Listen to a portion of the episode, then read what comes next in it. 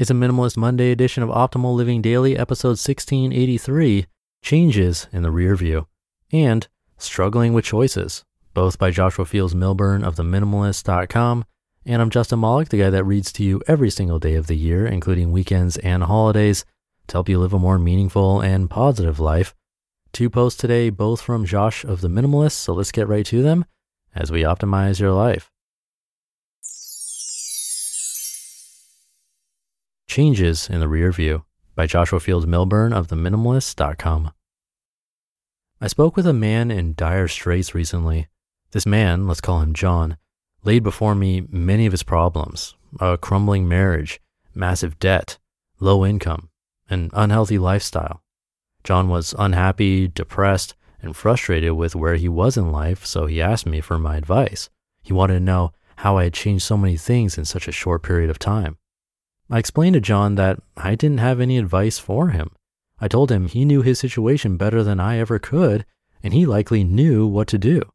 Then I asked what advice he'd give himself if he were in my shoes. John spent the next 15 minutes explaining detail after detail exactly what he would say to himself to fix his marriage, get out of debt, increase his income, and regain control of his health. I smiled and said, Well, that sounds like great advice. Too bad our own advice is the hardest pill to swallow. But of course, he didn't like his own advice because it was too gradual. Plus, his advice wasn't easy. He had recommended only small, incremental changes that wouldn't likely make a huge difference right away.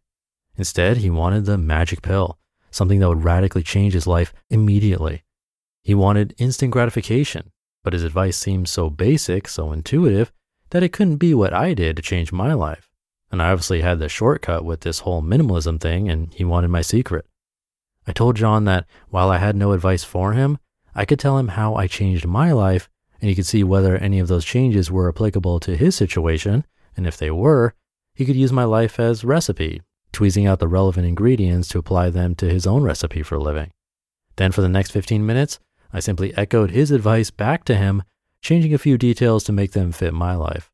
You see, I didn't have a magic strategy either. It took me two long years to change my life, one small change at a time. Two years ago, I was also unhappy, in debt, out of shape, and stuck. It took me two years to pay off most of my debt and establish a minimalist budget. I focused on paying off one creditor at a time. I allocated every extra dollar to pay off my car.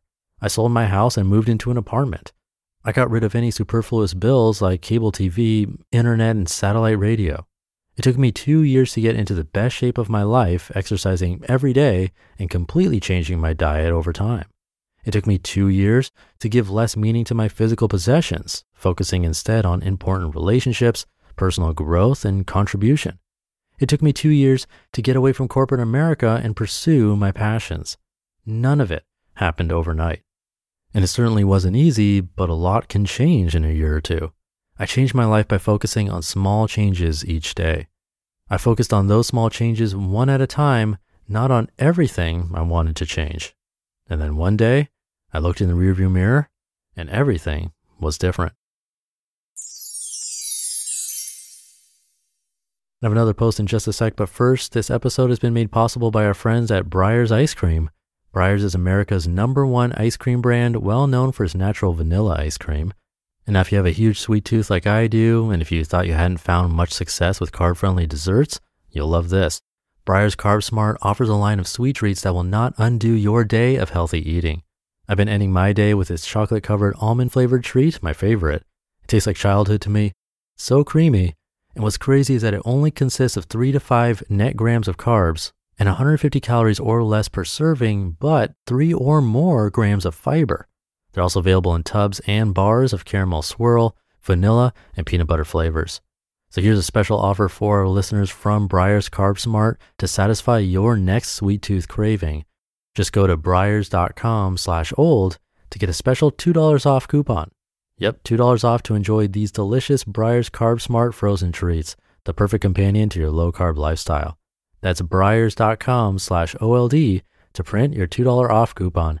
Then pick up your favorite Breyers CarbSmart flavors at Walmart, Target, Kroger, Amazon Fresh, or wherever you shop.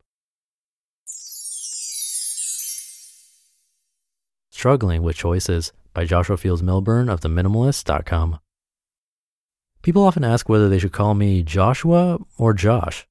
My answer was simple. Call me whichever name you prefer, whichever name makes you feel the most comfortable. People are sometimes troubled by such answers, and I understand why. We want to be told what to do. We want to do the right thing. But there isn't always a right thing in every situation. Sometimes there are several correct answers. Sometimes there are no correct answers at all. And this bothers us. We are conditioned with the desire to be correct, the desire to be congruent, the desire to win. And to win, we must not only be correct, but we must be the most correct. And herein lies the problem.